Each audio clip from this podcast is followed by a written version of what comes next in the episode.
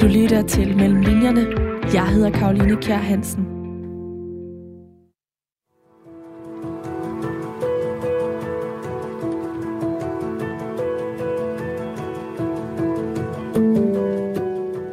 Det er under den brændende sol, ved poolen i Thailand, blandt europæiske børnefamilier og indfødte bartender, at deres veje krydses. Den ældre mand ved navn Jan Schnecker og den yngre kvinde, Thea. Han sidder i sin kørestol, havet og hindret af det lange liv, som ligger bag ham. Hun øver sig i at rulle cigaretter og forsøger at finde ud af, om hun egentlig skal færdiggøre det kunstneriske projekt, som hun har kastet sig ud i og arbejdet på her på sin backpacker-tur. Med andre ord så er der tale om to individer, der synes væsens forskellige. De er forskellige køn, opvokset på forskellige steder i Danmark på forskellige tidspunkter i historien, og de har forskellige interesser. Ja, der er nok at opremse, som adskiller dem. Og alligevel, så er der noget, som binder dem sammen og gør, at de har noget til fælles. De forsøger begge to at forstå, hvorfor man møder netop de mennesker på sin vej, som man gør. Hvordan de her mennesker de er med til at forme en. Og ikke mindst, hvordan man selv kan være med til at forme sin vej gennem livet. Hvordan man kan tage styringen og løsrive sig fra sin skæbne. Det og meget mere, blandt andet besættelsestiden på Bornholm, backpackermiljøet i Asien, for ikke at tale om Jan Schnecker og Thea, altså de her to menneskers på mange måder skæbnesvangre møde ved poolen i Paradise Beach i Thailand i december 2004, handler Daniel Dalgaards sprit nye roman med titlen Sphinx om. Den udkom i torsdags den 12. august, og hvis du sidder med sommerferie blues, eller føler, at du ikke helt fik stillet din rejselyst i år, så er det en, jeg vil anbefale dig at åbne. For i den, der rejser man både i tid og sted. Og derfor så er det også den bog, jeg i dag dykker ned med linjerne i, og det gør jeg som altid med forfatteren selv, Daniel Dalgaard. Velkommen til Radio 4. Tak fordi jeg måtte komme. Mellem linjerne, det er et program, som handler om alt det research-arbejde, Danmarks væsentligste forfattere har været ude i, og som ligger mellem linjerne i deres bøger. Der ligger mange forskellige research-metoder gemt bag linjerne i Sphinx. Blandt andet rejser til Bornholm, Asien, og så er der også tv-serien The Wire. Det er alt sammen noget, som øh, vi skal tale mere om de næste 55 minutter. Men allerførst så vil jeg egentlig gerne høre lidt mere om, hvordan du fik ideen til at skrive en roman, hvis overordnede tematik man kan kalde skæbnen. Hvad, fik der, hvad gav dig lysten til at kaste dig over øh, det emne? Jamen, det startede egentlig helt tilbage i 2011-12 stykker, hvor jeg lige havde læst en Henrik Bjelkebog, som startede med øh, sætningen, det er som om, jeg ikke ved, hvor længe jeg har siddet her, selvom jeg godt ved det. Og det gav mig sådan virkelig, øh, det tændte min fantasi af en eller anden grund. Så den sætning huggede jeg, og så gik jeg i gang med at skrive, øh, på det tidspunkt en sådan lidt øh, uklar stemme for mig, som jeg ikke helt vidste, hvad ville, men som var meget baseret på, at han var, mm, det var en person, som var meget bitter, og som sad i et venteværelse på det tidspunkt. Øh, ikke rigtig kunne komme videre. Han følte sig talt ned til at læse sekretæren, og lægen kom aldrig og hentede ham. Og i øvrigt var der ikke den ting, der ikke var galt og sådan noget. Øhm, og det skrev jeg på et stykke tid, og så har det egentlig ligget længe, da jeg så øh, nogle år senere sidder på øh, Bornholm i Gudhjem, nede på et røgeri, Øh, et nedlagt røgeri, som vi havde fået lov at bo i, mig og min kæreste, øh, en periode. Og øh, det vildt fascineret af den der mærkelige by, som Gudhjem er. På det her tidspunkt, der er det lige efter sæsonen sådan rigtig er slut, så der er ikke nogen folk i byen på den måde, som jeg i hvert fald husker det fra, da vi var der i 7. klasse og øh, krøllebølleis og sådan noget. Øhm, alt, alt det var ligesom taget hjem og lukket og slukket og sådan noget. Så der var bare dem, der boede i byen. Og det var en ret vild oplevelse at se den der by, der var så tom, og alle de der små særehuse, der strækker sig op af klipperne, og havet, der bare skyller ind over, og man har sådan en fornemmelse af, at det hele er ved at blive skyllet væk, ikke? Når man sidder der og stormende rammer og sådan noget. Og der fik jeg bare sådan utrolig meget lyst til at skrive om det der sted. Et eller andet, der skete. Og så opstod der en figur, som, som jeg kaldte for Jan, øh, som jeg så senere har fået puttet ind i, i den stemme, der var fra de helt gamle tekster, jeg fortalte om det. Og hvordan vil du sige, at det har noget med skæbnen at gøre? Det, som er gået igen i, eller fra de to stykker, det er, at allerede den første tekst, der var der en person, som ligesom ikke havde magten over sit eget liv på en eller anden måde. han er en gammel mand, der sidder der i det der venteværelse og føler sig ligesom låst fast på en eller anden måde. Og det gør ham meget bitter.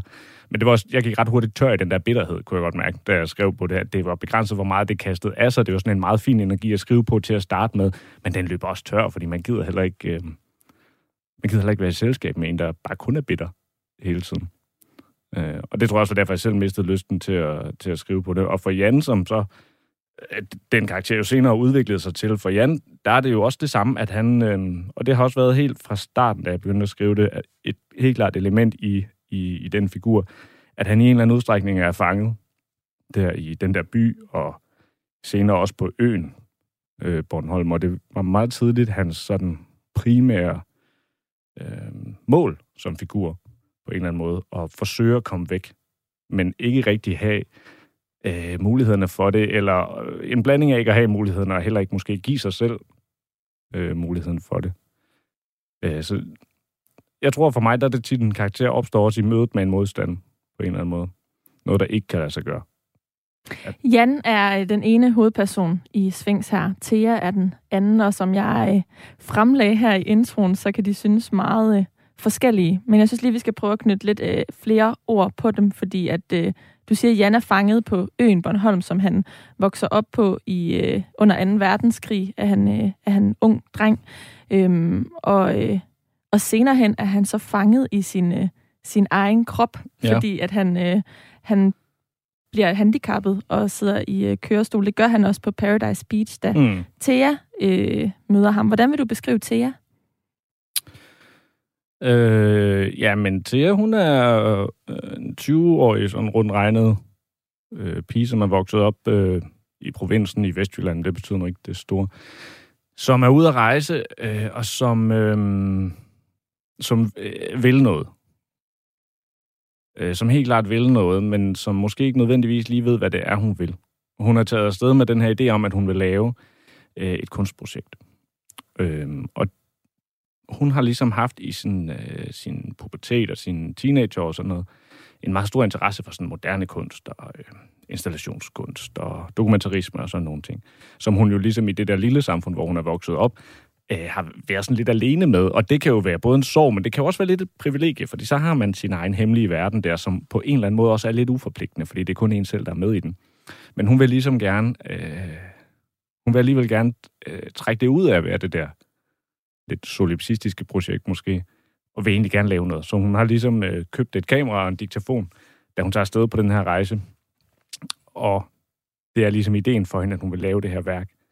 Jan Schnegger, det er ham, som vi møder som den første person. Hans fortælling øh, er den første, vi, vi læser. Øh, vi har aftalt, at du lige skal læse begyndelsen højt. Øh, dels så lytterne får en fornemmelse af øh, ham, men også det her skæbne begreb, som du faktisk allerede øh, kommer ind på helt i begyndelsen af romanen. Ja. Min overkrop er i færd med at tilte forover, og alt i mit synsfelt bevæger sig opad, så jeg nu efterhånden kun kan se min lår, der har samme tykkelse som to mørbrædder, og er til skue for alderen hver på grund af disse shorts, jeg blev iklædt i morges. Varmen slutter tæt om min krop med en tyngde som et vådt håndklæde. Knækket i hoften kan nu ikke føres videre, mit hoved hænger få centimeter over mine knæ. Armene dingler ned langs læggene. Sådan sidder jeg, svedig og foldet sammen som en klapstol, da et par hænder endelig trækker mig tilbage i opret stilling i kørestolen, så jeg igen kan se verden omkring mig. Mennesker iført badetøj, en stor pool med forskellige vanddybder, et blåligt, skridsikkert gummiunderlag omkring, og så himlen, et gennemført babyblåt univers. Mellem to palmer hænger et banner, der fremviser det utrolige navn Paradise Beach. Louise spænder bæltet over maven på mig, så jeg ikke tipper igen. Undskyld, jeg havde fuldstændig glemt det, siger hun. Det er som om, jeg ikke ved, hvor længe jeg har siddet her, selvom jeg godt ved det. For på en bambusvæg over for mig hænger et hvidt plastikur, som meddeler hver eneste sekunds kommen og gåen med sin tæk. Alligevel er det som om tiden er begyndt at strække og vride sig og smelte her i varmen, så jeg mister enhver form for perspektiv og føler mig endnu mere fortabt i mit indre, end jeg gjorde i forvejen, da Louise lægger en hånd på mit hoved og taler til mig i et toneleje, som jeg indtil min lammelse havde opfattet som eksklusivt reserveret til børn og dyr. Nu går vi snart op og får noget mad, far. Der er noget ved denne sukrede måde at tale på. Denne smurte stemme, der gør mig desperat. Den vidner om, at jeg er en dukke. Et kæledyr. Noget, man af sentimentale årsager ikke skiller sig af med. Den giver mig en stærk lyst til at slå fra mig, flygte, fordi det netop er det, jeg ikke kan. Og her på den anden side af kloden er jeg igen lige så fanget bag min grånende øjenlåg, min rynkede hud, mit skrøbelige kranium, som jeg var dengang jeg var 14, og på vej til at vokse ud af mig selv. Dengang, det var som om jeg bare et frø i mig, der voksede og voksede, til det sprængte min hud og foldede en vulgær plante ud, der intet havde med mig at gøre, men indeholdt alt, hvad jeg var. Barndommen er barndommen, og den er, hvad den er. Men på et tidspunkt begynder man at vokse sammen med de små ting og de store ting, der udspiller sig omkring en. Man rusker lidt i kulisserne og ser, hvad der bliver stående. Og en dag kan man ikke længere finde vejen hjem. Eller som min mor engang sagde, livet gør med os, hvad det vil. Det startede for mit vedkommende, da jeg stadig var et stort barn. Det var et redselsfuldt år, der begyndte med, at jeg fandt et lig, og derfra gled tingene lidt ud af kontrol. Der bliver virkelig lagt øh, i ilden til en øh, filosofisk fortælling. Øh, var i hvert fald den følelse, jeg fik, da jeg, da jeg læste begyndelsen af romanen her, og også øh, nu, hvor du, du læser det højt. Udover at øh, sidde i en kørestol, øh, som Jan gør, øh, mm. og være stadig forsøg på at løsrive sig fra sin, øh, sin skæbne, øh, som er lidt svært, når øh, man hverken kan bevæge sig eller tale, hvilket han heller ikke kan. Det finder man ud af senere hen.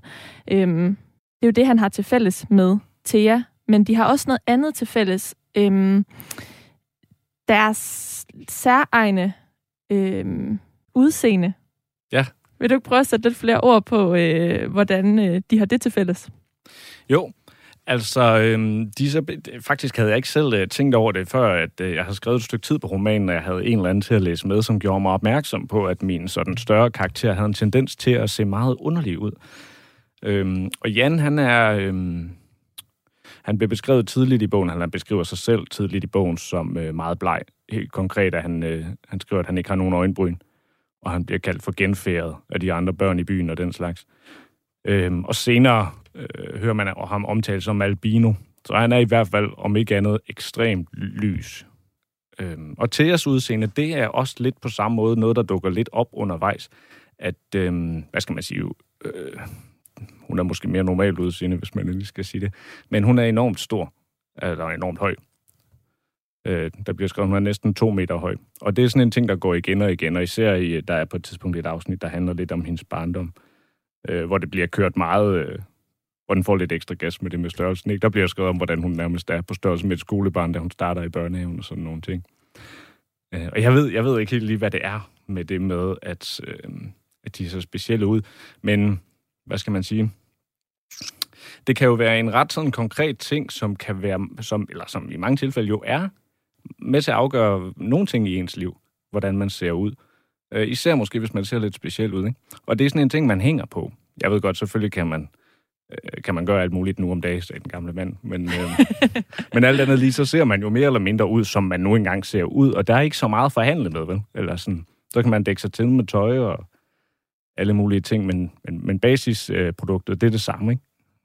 Når man læser romanen, så øh, finder man ud af, at Sphinx, som titlen er, øh, relaterer sig til øh, Jan. Helt konkret er det Jans øh, datter og hendes mand, der får sådan en intern joke med, at de kalder ham øh, Sphinx, efter at han er øh, ja. blevet lam og, og kommet på plejehjem. Øhm, men jeg slog Sphinx op, og det betyder et øh, fabeldyr. Mm så det relaterer sig, kan man, kan man på nogen måde, kan man sige, at den øh, titlen relaterer sig både til, til Thea og Jan, og at de dermed også har, har, har den til fælles? Ja, og man kan sige, at Svingsen er jo også sådan et øh, sammensmeltet væsen af, af flere forskellige slags. Og jeg, jeg synes, nu starter du med at sige, at øh, Jan og Thea er meget forskellige, og det er de selvfølgelig også. Øh.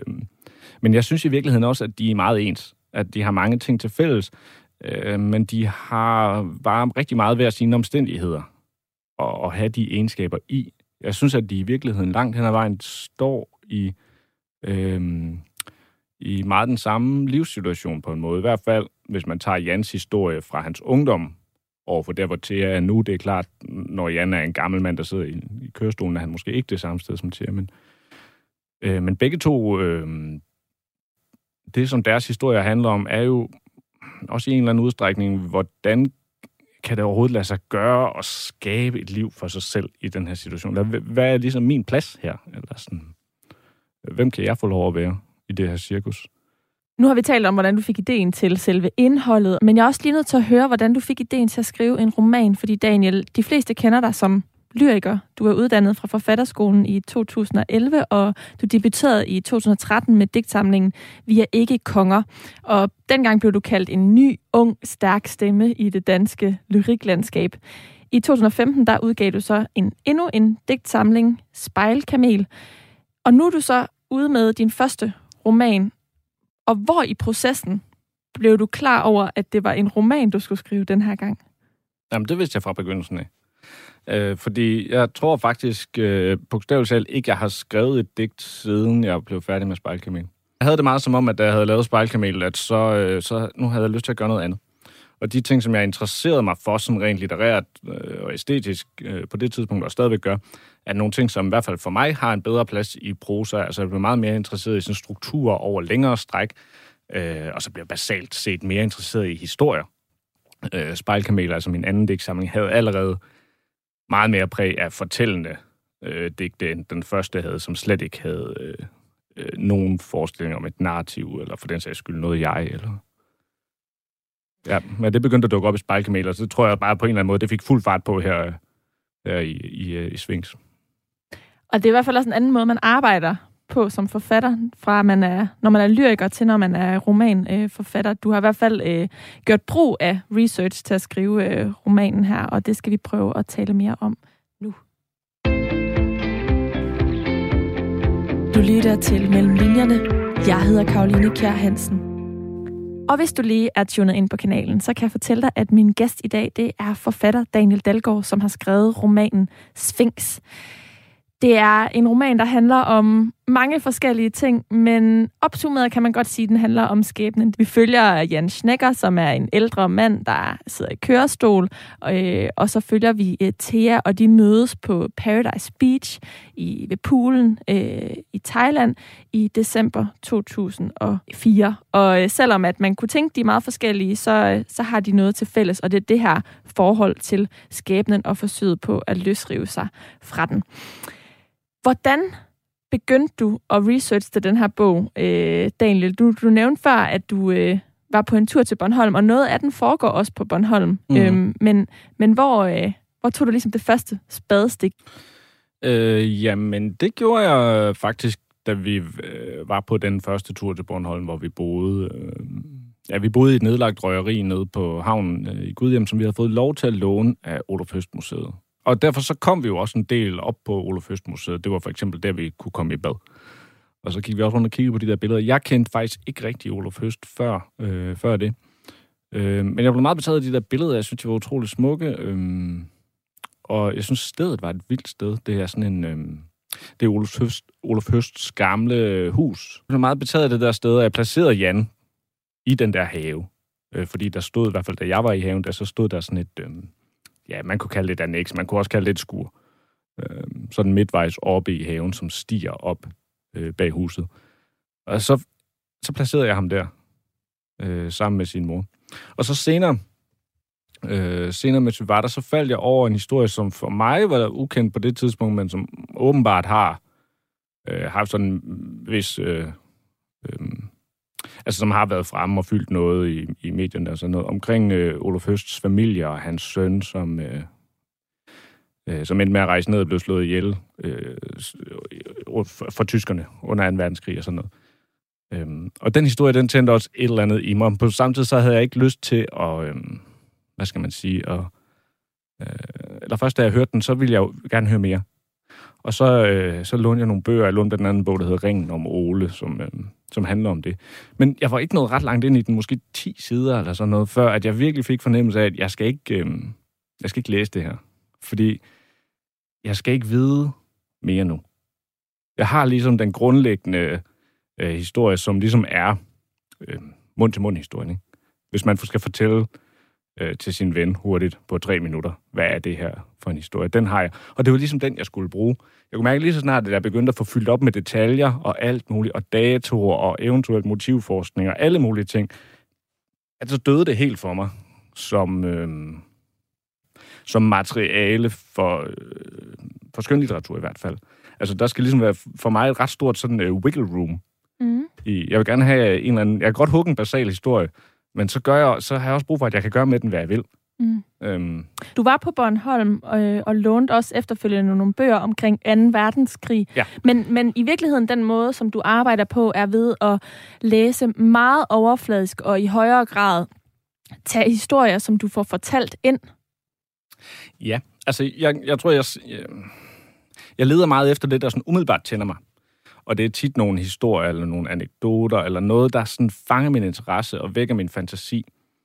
Øh, og så er det ligesom det, jeg tager. Jeg tager lige så meget også, øh, hvad skal man sige, selve det, at fantasien bliver vækket, og at jeg kommer til at spekulere videre, og hvad nu hvis, og ting nu hvis. Øh, og det kunne være, at, øh, og sådan nogle ting. Og det er meget den, øh, det er meget den, jeg skriver på. Og hver gang, fordi jeg har jo trods alt blevet også nødt til sådan at lave sådan noget øh, rimelig old school research, og prøve at finde ud af, øh, Øhm, om for eksempel bare sådan nogle ting, som på et tidspunkt var der en, der var bes- øh, i bogen, som blev beskrevet af søn af en borgmester, og så gjorde min redaktør mig, hun spurgte bare, kan jeg vide, om der var borgmestre på det tidspunkt? Og så må jeg jo ind og finde ud af, om der var borgmestre, hvad var ligesom kommunalstrukturen på Bornholm på det tidspunkt og sådan noget.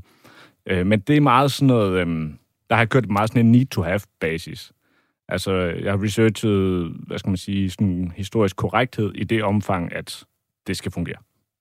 Og det, det skal være korrekt. Men, men jeg kan ikke ride på den, hvis du forstår, hvad jeg mener.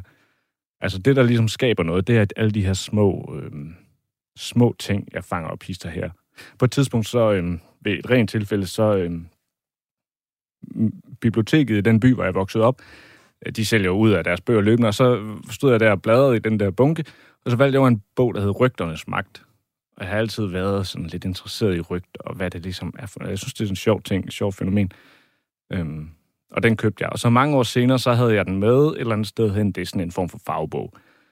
Øhm, og så er der, inden i den falder jeg over en artikel, der handler om rygter fra besættelsestiden, som er en eller anden sporvognskonduktør, som i løbet af en verdenskrig har samlet rygter op, som han har hørt, når han har kørt med sin sporvogn. Øh, folk siger. Og så er der så en artikel i den her bog, der ligesom øh, Øh, dels opremser rigtig mange af de her rygter, og også sådan fortæller lidt om, om, hvordan skifter de karakter i løbet af, af krigen, og kan man aflæse noget om krigens udvikling og sådan noget. Og det, det var jo simpelthen et, et fuldstændig sindssygt skatkammer, det der. Også fordi rygterne er jo noteret ned i sådan nogle, du ved, en enkelt sætning. Altså, øhm, øh, krigen er slut inden øh, april i år, fordi de sulter i England. Eller øh, Rusland øh, vil foretage en straffeekspedition ind igennem Tyskland, inden, øh, inden de slutter krigen. Og alle sådan nogle ting. Og når man læser øh, Sving, så finder man ud af, at Jan Snecker som øh, barn har en rygtebog. Øh, Præcis. Som han skriver ting ned i under besættelsestiden på Bornholm er det så. Og han øh, er jo søn af tjenestepigen til maleren og fruen, som bor øh, i Gudhjem. Og øh, du skriver ikke et eneste sted direkte, at det er det er Olof Høst, øh, som er maleren. Øh, men det er i hvert fald ham, som du øh, har lavet dig inspirere af. Der er jo rigtig mange lige for tiden, som, som skriver øh, romaner øh, omkring øh, afdøde øh, kunstnere. Der er Ida Hammershøj eksempelvis, øh, Jesper Wung Sung, som har skrevet mm. øh, om hende. Ja. Øh, gæster, som jeg har haft med her i programmet, som gør meget ud af at varedeklarere og sige, jamen jeg har lavet mig inspirere, jeg har gjort alt, hvad jeg kunne for at... Øh, øh, ligesom undersøge så meget som, øh, som muligt, øh, og så har jeg fiktionaliseret øh, over det. Øh, mm. Og her, der, der er din roman jo rigtig interessant, fordi at du jo i et vist omfang alligevel gør lidt af det samme, og så alligevel ikke. Og i hvert fald ikke øh, iscenesætter romanen som, som en, der har en relation, direkte relation til eksempelvis Olof Høst, eller nogle af de andre øh, anekdoter, du har samlet op. Nu er det blot mm. Olof Høst, fordi han er en, en, øh, en kendt person, og, øh, altså en ekspressionistisk maler, øh, kendt dansk maler. Øhm, så hvad, hvad for nogle tanker gør du der i arbejdet med den her... Øh, lidt flygtig research-metode, har jeg lyst til at kalde den. Mm. Jamen, det kan man da godt kalde den. Altså, jeg har med vilje øh, netop ikke sat det direkte i forbindelse med noget, fordi jeg er slet ikke interesseret i øh, at prøve at sætte det op som noget, det ikke er. Og jeg vil heller ikke sige, øh, at det er Olof Høsts historie, eller hans søns historie for den sags skyld, eller hans families historie, fordi det er det overhovedet ikke. Øh, jeg har nemlig med vilje øh, ikke gået ind i at forsøge at ramme et eller andet, eller så skal det også være et portræt af deres karakterer, eller man skal være tro over for forskellige... Øh, altså, hvornår noget er sket, for eksempel. Det er også helt, helt forkert, hvis, hvis man begynder at ville læse det som øh, historien om Olof Høsts familie. Øh, så grund til, at jeg ikke ligesom var deklareret, at det er det, det er, fordi det ikke er det. Mm. Altså, det er en fiktionaliseret øh, udgave, eller en fiktionaliseret. Jeg forholder mig frit til de historiske fakta og, og bruger det til at skrive en fiktion øh, med. Og jeg aner for eksempel heller ikke, om de har haft en pige i huset. Altså, jeg har ingen idé om det. For mig er det ligesom, at jeg bruger en fli af virkeligheden til at, og som sådan en form for sådan øh, øh, kim til at skabe et fiktionsrum, som vokser ud og bliver sit eget med det samme. Øh, det gør det for mig i hvert fald. Og, øhm, og, og jeg er ikke sikker på, at det er så anderledes faktisk end... Øhm, altså selvfølgelig er det anderledes, end hvis man i Jesper roman for eksempel, hvis man skriver en, en biografisk roman, som de jo tit øh, i en eller anden måde, på en eller anden måde bliver udlagt som. Øh, men jeg er ikke sikker på, at det er så anderledes i forhold til alle mulige andre, sådan, hvad skal man sige, mere klassisk, fiktive, skønlitterære tekster. Fordi når man skriver, så... Øh, så skriver man jo altid med basis i sine egne oplevelser. Men så bliver det ligesom vasket ned igennem sådan forskellige lag af fiktion, og det forandrer sig sådan undervejs på en måde, så, så når det kommer ned på siden, så er det allerede noget helt andet. Og så har det allerede helt sit eget liv og sin egen logik. Øhm, men derfor forsøger jeg også at, at, at gøre det skælt klart, og for eksempel kunne jeg aldrig finde på at, at skrive, at øh, det er Olof Høst. For det er ikke Olof Høst. Det, min historie handler om maleren og fruen og deres søn og Jens Nækker. Du har genbesøgt Bornholm adskillige gange efter den første gang. Du var der og boede øh, i det nedlagte røgeri, som I fik lov til at låne af Olof Høst Museet. Mm. Hvorfor skulle du tilbage til, til øen for at kunne skrive øh, videre på romanen? Jamen det skulle jeg nok, fordi øh, det er sådan et mærkeligt sted.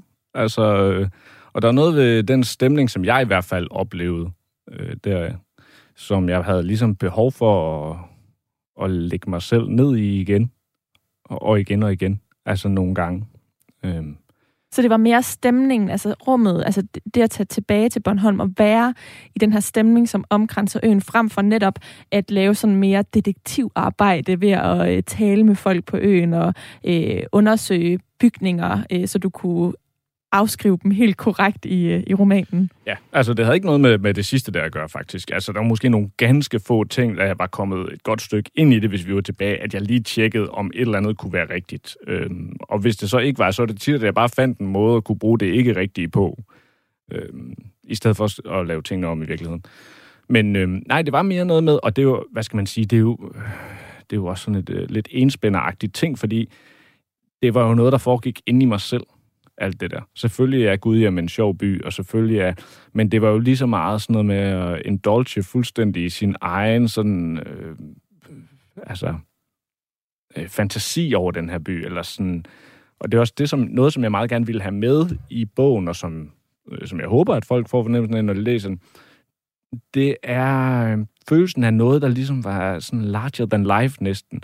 Eller øh, en oplevelse af, at man, når man læser har fornemmelsen af, at man står lige på kanten mellem noget, som er realistisk, og noget, som ikke er realistisk. Noget, som næsten bliver for grotesk, eller som alligevel er lidt utroligt, eller som, altså, den her følelse af, at man er lige ved at slippe jorden, men det er jo ikke, fordi det er fantasy, eller sci-fi, eller noget overhovedet.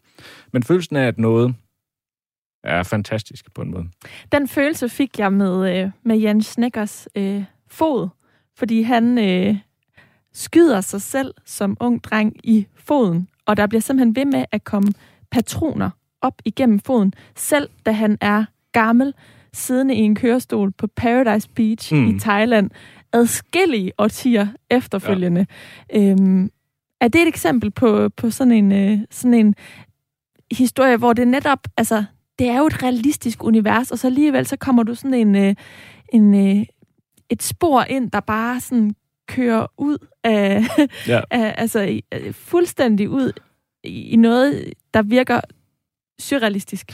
Ja, og det er jo faktisk baseret på en historie, som der var en, der fortalte mig engang, en af mine venner. Så det er alligevel realistisk.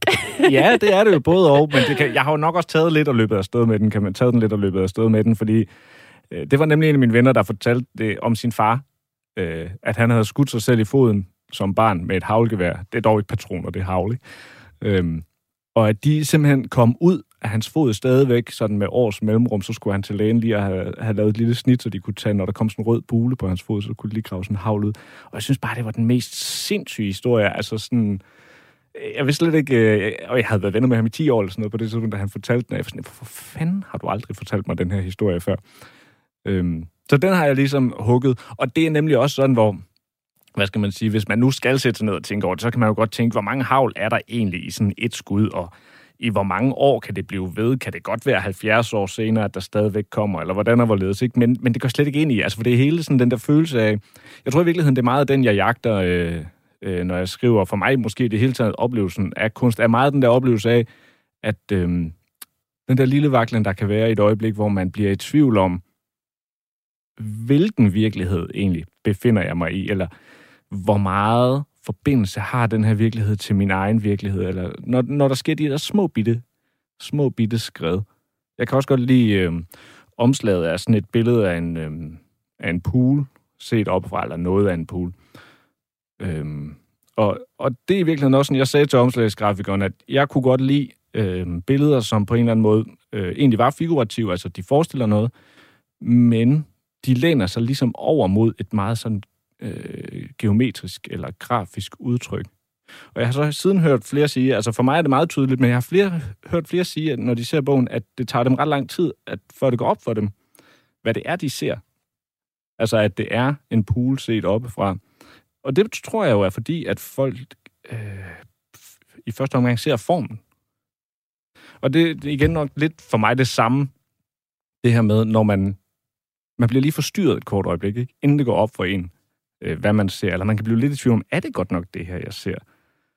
Bornholm er jo sådan en, øh, en ø, hvor at den her øh, indeklemthed eller følelsen af at skulle løsrive sig fra sin egen skæbne bliver meget sådan konkret, fordi det er en ø, og man skal øh, tage derfra, hvilket Jan også gør. Men mm. Thea, hun øh, vokser ikke op på Bornholm, hun vokser op øh, i, øh, i Jylland, og, og de mødes jo så øh, i Thailand. Hun har også behov for, selvom at hun ikke kommer fra en ø, at rejse væk for at på en eller anden måde prøve at frigøre sig fra skæbnen eller den øhm, fortælling, der er ved at blive skabt øh, om hende. Mm. Og du rejste selv til, til Thailand for at kunne, øh, kunne skrive de dele, der foregår dernede. Prøv at fortælle om, øh, om den rejse. Øh, ja, men det, i virkeligheden skal det nok lige starte et år eller to før, fordi jeg, øh, jeg var begyndt at skrive på et tidspunkt nogle tekster om en, der hed Thea, som var ude at rejse. Øh, og jeg havde den her idé om, at hun skulle være ude at rejse i Asien. Og jeg, jeg ved simpelthen ikke, jeg kan godt blive nogle gange lidt stejl på idéer, især til at starte med. At så vil jeg ikke rigtig give mig, selvom der er nogle helt åbenlyse kæmpe problemer i. For eksempel på det tidspunkt, at jeg ikke havde været i Asien overhovedet, så jeg anede faktisk ikke rigtig, hvad jeg skrev om. Til gengæld havde jeg været i Cairo for forholdsvis nyligt, da jeg begyndte at skrive det. Så det, der ligesom skete, det var, at øh, Thea på det her tidspunkt gik rundt i noget, som jeg blev ved med i mine tekster at påstå var øh, Asien, var Thailand, men som jo var, når jeg forestillede mig det ind i hovedet, og de ting, der skete, og det, den måde, det hele var beskrevet på, var Cairo. Og det var sådan helt, øh, helt, helt besynderligt. Men øh, så på et tidspunkt, så øh, besluttede jeg mig for, at jeg, jeg ville faktisk gerne skrive det her rejsespor, og så blev jeg nødt til at tage til Asien. Så jeg rejste til Asien øh, sammen med min kæreste i to måneder op, øh, og backpacket. Vi har aftalt, at du lige skal læse en passage højt, som rummer en transformation af de oplevelser, du havde i, øh, i Thailand, øh, og som de så kommer til udtryk i, øh, i romanen Sphinx her. 12. november 2004, Luang Prabang. Til jeg sad på en båd og var i tvivl og ventede. Dagen havde udspillet sig på følgende måde. I otte timer havde Thea, Paula og Gisela siddet sammen med cirka 100 andre mennesker på en 3,5 meter bred og måske 60 meter lang båd på Mekongfloden. omgivet af junglebeklædte bakker og bjerge, det er omtrent koverfarvet vand. De havde ikke engang lagt fra land, før en gruppe backpackere foran dem åbnede en flaske Baileys og lod den gå på omgang, indtil den var tom. Hister her passerede de små klynger af bambushytter inde på flodbredden, hvor båden nogle gange lagde til for at aflæse sække med ditten eller datten. Så fandt folk deres kameraer frem og filmede eller tog billeder af en oftest halvanden meter høj mand i klædt Arsenal eller Barcelona-trøje, som tog imod sækkene og kastede dem det sidste stykke ind på bredden, hvor kvinder og børn ventede på at bære dem videre. Absurditeten var næsten karikeret, men Thea optog alligevel en film, hvor hun først fokuserede på den lille senede mand, der med stor kraft kylede sækken afsted, og så panorerede til gruppen af filmene, der var stemlet sammen i båden til ene side. Båden sejlede videre, og gruppen foran Thea lå endnu en flaske gå rundt. Lederne var tydeligvis et kalifornisk par i midt-30'erne, som dog gentagende gange i løbet af dagen blev udfordret af en australsk opkomling på højst 25. Han forsøgte at få slaget til at stå om paratviden, ved fra dagens begyndelse at gribe enhver mulighed for at deklamere diverse fakta. Og der var der også en periode ved middagstid, hvor samtalen i gruppen i lange stræk vekslede mellem at handle om højden på forskellige kontinenters bjergtinder og historiske årstal og krige, hvor det virkede som om Australien havde et vist momentum. I sidste ende fik han aldrig rigtig overtaget lederrollen fra det kaliforniske par, men opnåede kun at blive den, man henvender sig til med faktaorienterede spørgsmål, mens kalifornierne i det store hele beholdt titlen som dem, der bestemmer, hvad der er spændende at tale om, og hvad der er det rigtige at synes. Parets foretrukne samtaleemne var konspirationer, hvilket de formåede at bruge som et samtalemæssigt masseødelæggelsesvåben. Med en overlegenhed, som er forbeholdt konspirationsteoretikere, kunne de affeje et hvert samtaleemne med henvisning til modstanderens knæfald for magtens bortforklaringer, personificeret ved en udspekuleret instans ved navn They. En af teorierne gik på, at They fra midten af 80'erne med kemiske og teknologiske midler havde opnået kontrol med de vejrsystemer, der drev ind mod den amerikanske vestkyst, og They var begyndt at dirigere al nedbør nord om Kalifornien og op gennem the state of Washington, inden det igen blev sendt sydpå ned over Idaho og Wyoming. Dermed havde They gennem de seneste år tømt de kaliforniske vandreservoirer, så Kalifornien nu stod midt i fjerde år af en tørkeperiode med kun 30 procent fyldte reservoirer, parentes, og på dette tidspunkt blev historien umotiveret afbrudt af en hollandsk fyr, fuldskæg, solbriller, som begyndte at sludre om et afsindigt højt bjerg, som skulle findes i Rusland et sted, mere end 10 km højt. Men han kunne ikke lige på stående fod huske navnet på bjerget, som they holdt skjult for the public. Den australske tronudfordrer greb her muligheden for at dreje samtalen tilbage til sit resortområde og talte om det usandsynlige ved et så massivt uopdaget bjerg, som altså oven i købet måtte antages at befinde sig uden for de kendte russiske bjergkæder, hvorved han forstod Ural, som var helt udelukket med et højeste punkt på kun 1900 meter, Altais og Kaukasus, som begge var for veludforsket til at kunne rumme sådan et mutant bjerg. Skulle det endelig være, måtte bjerget findes i det forholdsvis uudforskede bjergeområde øst for floden Lena, eller i den nord-sydgående bjergkæde, som dominerer Kamchatka. Men begge dele virkede svært usandsynlige af simple pladetektoniske årsager. Det kaliforniske par demonstrerede på dette tidspunkt en hidtil uset vilje til magt, da de genoptog historien om den they-inducerede tørke i munden på Australiens omtale af russiske bjergkæder, hvilket ærgede Thea, fordi Australien faktisk flere gange i løbet af dagen havde forsøgt at få bare en smule mening ind i samtalerne. Og selvom han hver gang blev trumfet, afholdt det ham ikke fra at forsøge igen lidt senere med samme ihærdighed. Og der var noget ved det, der tiltalte Thea. Blandingen af vedholdenhed og apati måske. Parenthes slut. Og alt dette, omdirigeringen af værsystemerne, den kunstige tørke, tømning af reservoirerne med to mål for øje. Et, mandeldyrkning. Kalifornien stod for 80% af klodens produktion af mandel, og der ville altså være alvorlige markedsandele og prisstigninger at hente for Days mandelmafiosiske underafdelinger, hvis den kaliforniske mandelproduktion pludselig skulle vise sig at bryde sammen, for eksempel på grund af langvarig tørke, og to, to kill people. They var trætte af den amerikanske parlamentariske struktur, der gav delstatens progressive pacifistiske holdninger en uforholdsmæssigt stor stemme i det politiske system.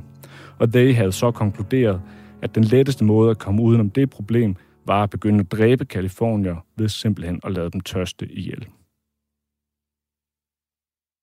Det her, det handler, med, det er faktisk baseret nogenlunde på, at vi var på en bådtur, på et hvor vi kom til at sidde bagved en øh, gruppe af backpacker, der fuldtes, øh, hvor det var meget tydeligt, at de ikke kendte hinanden. Altså, de, de var stødt på hinanden på den her tur. Og så var der de her forskellige grupperinger, og noget af det, som jo var øh, meget interessant at opleve ved at rejse rundt på den her måde, det er, at alle er væk hjemmefra, og der er ingen, der har sandhedsvidner med på slæb sådan rigtigt. Og det skaber jo et fuldstændig sindssygt miljø, fordi alle, øhm, alle øh, får muligheden for at definere sig selv på ny, og det er jo meget fristende. Øhm, så det gælder lige i alle de her, og samtidig så øh, alle øh, relationer, der ligesom bliver skabt, eller gruppedynamikker, er hele tiden nye, fordi folk jo rejser videre hele tiden. Lyder til noget nyt, så støder man på nogle andre. Man er måske sammen med folk i få dage, ofte kun en aften, eller, øh, eller sådan noget. Og det, det skaber jo sådan et utroligt... Øh, et lidt uhyggeligt sted, ikke? Hvor, hvor alle folk øh, performer lidt på en eller anden måde. Alle folk har muligheden for at være, hvem vil du allerhelst være? Så backpackermiljøet cementerer på mange måder også skabende begrebet. Ja, altså for mig så øh, her i romanen, der bliver backpackermiljøet jo meget nemlig øh, en gennemspilning af, hvad skal man sige, øh, på overfladen øh, et univers, hvor der nemlig ingen begrænsninger er. Hvor du kan være hvem som helst. Altså, der er ikke nogen, der har set dig vokse op. Der er ikke nogen, der har fortællinger gående om, hvem du er. Du er ligesom fuldstændig fri til at definere dig selv. Hvem vil du gerne være, og hvordan vil du gerne være? Øhm, det er ligesom den ene side. Og så på den anden side, så er man jo nemlig indskrevet i en helt bestemt fortælling øh, om, hvem man er. Øh, fordi det er jo også en af de ting, som er øh, også, der bliver skrevet en del om i bogen, det er, at det er jo sjovt, når så folk får alle muligheder, så vælger de alligevel tit det samme. Og det, øh, det kender vi jo nok også alle sammen fra os selv, ikke? At øh, så skider find som er man skulle alligevel heller ikke, når det kommer til stykket. Så læner man sig alligevel tit tilbage i de forestillinger, som ligger lige for hånden på en eller anden måde. Ikke? En af de uh, research-metoder, du har gjort brug af, som måske i højere grad lå lige for hånden, var at se tv-serien The Wire, en tv-serie på HBO. Hvordan kan man sige, at du har researchet ved at, uh, at se den?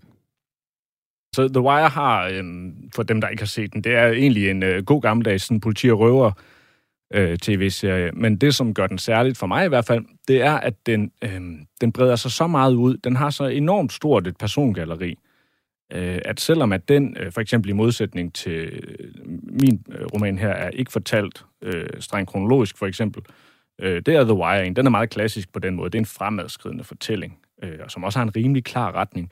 Men det, som tænder mig ved det, det er, at den har så enormt stort et persongalleri, øh, som har forbindelser på kryds og tværs på forskellige måder, Øh, også internt, der er ligesom en gruppe af nogle narkohandlere, og så er der øh, en gruppe af noget politi, og så handler det lidt om, de skal... Ja, det er en politirøver øh, serie. Men den er simpelthen så fantastisk i den måde, den fortæller sin historie på. Den fortæller mange historier på én gang. Øh, mange historier, der foregår parallelt, og man ved aldrig helt, hvornår de historier løber ind i hinanden. Altså, hvornår øh, noget får betydning i, i et andet plotspor, kan man sige. Det er hele tiden meget op i luften. Og det, øh, det har altid interesseret mig meget, når, når fortællinger har mange spor på en eller anden måde. Øhm, for mig skaber det sådan en helt øhm, en dynamik, som bare interesserer mig utrolig meget, når jeg skal høre historien, eller se historien, eller læse historien, øh, når der foregår mange forskellige ting på samme tid, som dels har noget med hinanden at gøre, og også dels ikke har noget med hinanden at gøre. Øh, og for mig er det også lidt sådan en realisme øh, et, et realisme-greb i virkeligheden, fordi det er min oplevelse, at det også er sådan, verden er. Det er i hvert fald sådan, min verden er. At der foregår altid en hel masse ting rundt om, som, som lige pludselig, uden at jeg kan forudse det, får stor betydning for mit liv, og jeg ved ikke, hvad det er. Så i virkeligheden er den her fortællestruktur en måde at indføre skæbnebegrebet på, rent formmæssigt i romanen også? Ja, det er det. Altså, det er det for mig. Det, det, det, at historien er fortalt på den her måde, for mig er det ikke sådan øhm, et litterært greb eller et trick, eller øhm, det er selvfølgelig et valg, men for mig et ret nødvendigt valg, altså fordi det er sådan, jeg oplever, at verden er. Og jeg vil gerne skrive en bog, som også kunne være sin egen verden på en måde. Altså, men udover at have et, øh, et stort persongalleri, øh, som, som jeg også kan høre, du har fra The Wire, så, øh, så giver det egentlig også god mening efter at have læst romanen, det her med røver-politi øh, øh, miljøet fra The Wire, fordi at der er alligevel spændingselementer, du har, øh, du har taget med derfra over mm. i, øh, i romanen. Og hvordan du har det, det vil jeg lade øh, være op til lytterne selv at finde ud af. Men, øh, men jeg, øh, der var i hvert fald en grund til, at jeg var nødt til at øh, virkelig... Øh, bladre den ene side efter den anden, og slet ikke kunne løsrive mig fra den øh, til slut, fordi det første til allersidst, det hele øh, bliver øh, stykket sammen. Vi er også ved at nå til øh, slutningen af programmet her, men vi skal lige nå at vende øh, skriveprocessen først. Du lytter til Mellem Linjerne. Jeg hedder Karoline Kjær Hansen. Og i dag dykker jeg ned mellem linjerne i bogen Sphinx, som du, Daniel Dalgaard, har øh, skrevet. Du har brugt seks år på at skrive den. Ja. Hvordan har de seks år været? Mm, de har været lange en gang imellem, synes jeg. Jeg vil nogle gange virkelig have fornemmelsen af at sidde med sådan et domino. Øh, sådan en dominobane, ikke? Og hver gang man troede, man var nået langt, så kom man til at skubbe til en eller anden brik, og så væltede den bare hele lortet hele vejen ned igennem. Altså, det har hele tiden været meningen, at den skulle have alle mulige forskellige dele, at den skulle ja, den skulle fortælle på mange måder, og den har også haft, altså når jeg går tilbage og ser i min computermapper, hvad jeg har haft af udkast til forskellige dele, så er det fuldstændig øh, altså, idiotiske idéer, nogle af dem. Altså, der var på et tidspunkt en del, der skulle handle om et hus, der på et tidspunkt var i New York, der var formet som en elefant. Øh, fordi jeg godt kunne tænke mig, at det skulle, der skulle være et spor i, i historien, der handlede om arkitektur, som øh, altså præsenterede sig som, som forskellige former fra naturen. Altså det her, det var så et stort et, et slags hotel, der var formet som elefant. Og det er jo altså, det er mange, mange år siden, jeg skrev det. Men det har jo været en reel idé, jeg havde på et tidspunkt, at det skulle være en stor del af romanen. Øh, så på den måde synes jeg jo faktisk, at jeg har strammet den rigtig, rigtig meget op, og at den er blevet utrolig snorlig øh, i forhold til, hvad den kunne have været, vil jeg sige. Jeg har læst, at du, øh, du skriver bedst i kaos, og i den her tid, hvor du har arbejdet på romanen, der har du også både øh, flyttet fra København til Vestjylland mm. og tilbage igen. Du har fået to børn. Har du i virkeligheden skrevet romanen mellem flyttekasser og blæskift? øh, ja, både og. Altså, øh, øh, både og. Jeg tænker nogle gange på, øh, at det føles lidt som om, at øh, Svings er en drøm, som jeg har været seks år om at drømme, eller sådan noget. Fordi der, det har simpelthen, øh, der sket så meget i mit private liv, ikke? Øhm, men det er rigtigt nok det der med, at øh, jeg kan tydeligt mærke, at øh, jeg, jeg kan bedre arbejde, når der sker noget nyt. Øhm, det er i hvert fald tit, der noget starter for mig, så får jeg en masse idéer. Og jeg vil gerne øh, det ene og det andet, og det flyder ligesom over ind i mit hoved. Og det er tit der, hvor jeg begynder på nogle ting og får sat en masse i gang og sådan noget. Og så er det nok i de perioder, som er mere sådan øh, stabil arbejdsagtige, mere sådan hverdagskontoragtigt, at at jeg får de idéer udbygget, og egentlig får dem realiseret øh, mere, øh, og også mere, øh, gjort mere håndgribelige. For det er det, der også er, hvis man er sådan lidt tendens til at være en drømmer, det er, at man får en hel masse idéer, som jo også har sådan en vis luftighed over sig. At noget, det kunne være pissefedt, hvis, øh, hvis nu der var noget med en bjørn. Kunne de ikke have en bjørn, for eksempel? Jo, det er en pissefed idé, sådan noget, men hvordan skal de have en bjørn? Og hvordan skal det skrives? Og hvad skal der ske med den? Eller sådan nogle ting, ikke? Øhm, så for mig det er det nok meget, øh, meget splittet i virkeligheden. Altså, jeg bliver meget tændt sådan idémæssigt i dag, når der sker en masse ting rundt omkring mig. Jeg elsker også, det er også derfor, jeg godt kan lide at rejse steder hen. Fordi der er sådan noget med, så kommer man et nyt sted hen, og så ved man ikke en skid. Altså, man ved ikke, hvilken side man skal gå ud, når man går ud af huset, så ved man ikke, man skal den ene retning eller den anden retning for at komme op til øh, supermarkedet. Og man ved ikke, hvor de har deres pasta.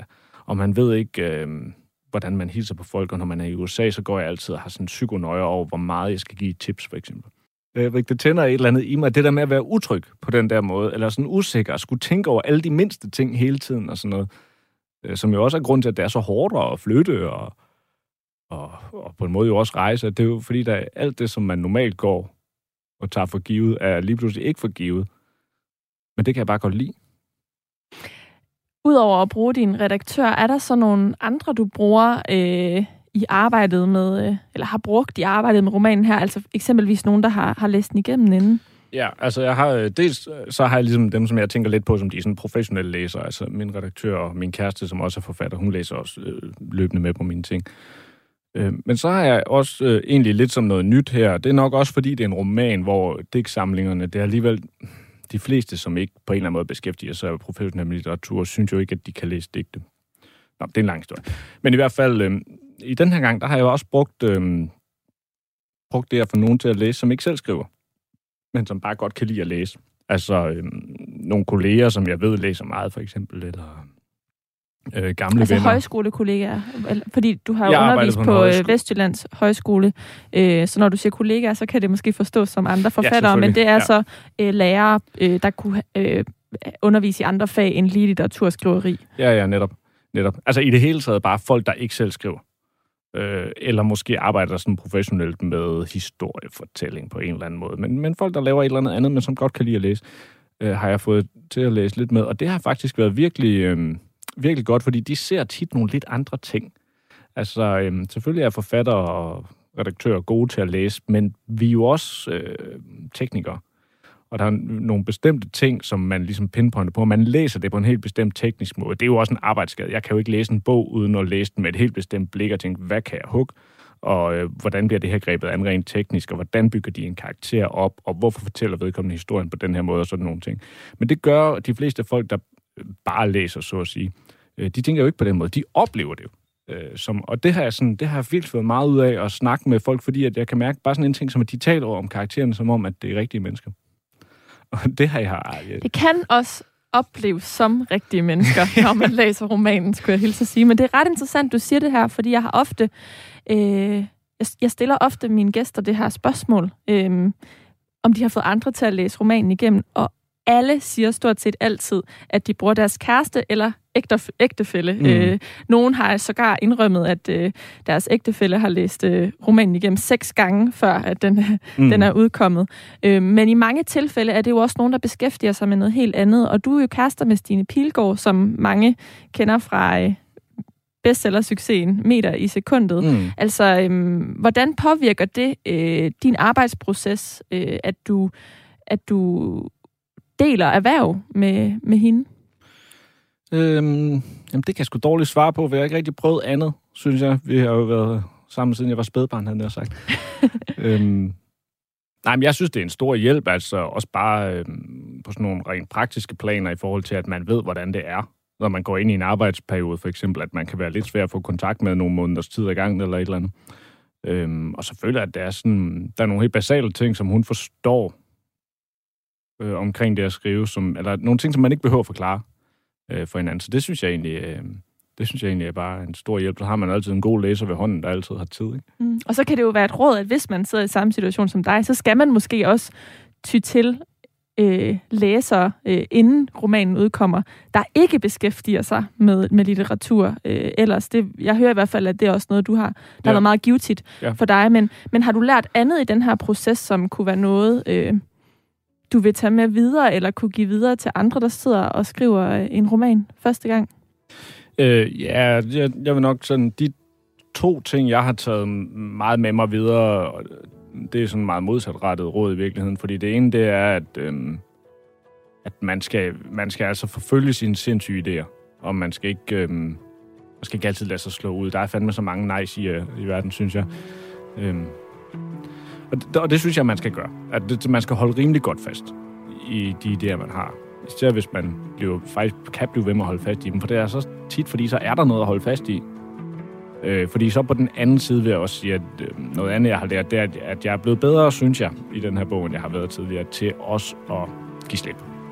Og ligesom øh, frasige mig nogle idéer, og lade noget flyve, og når jeg lige er kølet ned, også lytte til, mm, hvis andre synes, at det er meget kedeligt, og der er mange, der synes, det er meget kedeligt, så er det måske, fordi det er i hvert fald lidt kedeligt, og det skal det helst ikke være. Øhm, ja, så det, det, det er virkelig de to meget sådan modsatrettede råd, at man skal ligesom, jeg synes, at man skal holde fast i, i sine idéer, især de vilde af dem, og så, øh, og så skal man være villig til også at give slip på et tidspunkt. Og nu skal du også give slip på den her roman. Når vi sender det her, så er den netop udkommet. Er du spændt på modtagelsen? Ja, det er. Ja, jeg er spændt på den. Øh, selvfølgelig er det, fordi nu har jeg brugt rigtig mange år på at sidde og lave den her bog, og hvor den har været noget, der primært har eksisteret inde i mit hoved og på min computer og sådan noget. Nu skal den ud og leve sit eget liv, og det er er selvfølgelig rigtig spændt på, hvordan, hvordan det skal gå. Øhm, jeg synes ikke lige, jeg kan se nogen bøger, der ligner den. sådan i nyere dansk litteratur. Så derfor ved jeg ikke helt, hvad jeg skal sammenligne med. Det ved jeg heller ikke. Men jeg er i hvert fald glad for, at jeg har læst den. Så tusind tak, fordi du har skrevet Sphinx. Selv tak. Og også tusind tak, fordi du ville komme her ind og være med i uh, Mellem Linjerne hos mig i dag. Ja, tak for invitationen. Jeg vil også sige tusind tak til dig, der har uh, lyttet med. Mit navn det er Karoline Kjær Hansen, og det her det var programmet Mellem Linjerne, som handler om alt researcharbejdet mellem linjerne i de bøger, som nogle af Danmarks væsentligste forfattere skriver. Mellem linjerne det sendes hver søndag kl. 13 til 14 her på Radio 4, og jeg er tilbage igen i næste uge, hvor jeg har en ny forfatter i studiet. Indtil da, der kan du finde hele episoden her og en masse, masse andre som podcast på radio4.dk i vores app eller i din foretrukne podcast-app. Hvis du lytter til programmet i iTunes, så tøv ikke med at give det en anmeldelse. Du kan også komme i kontakt med mig ved at skrive til mellemlinjerne radio4.dk. Linjerne, det er med et J, og du er mere end velkommen til at skrive ønsker til forfattere, som du gerne vil have, jeg skal invitere ind i studiet, så vi kan høre lidt mere om deres researcharbejde. Jeg glæder mig til at høre fra dig.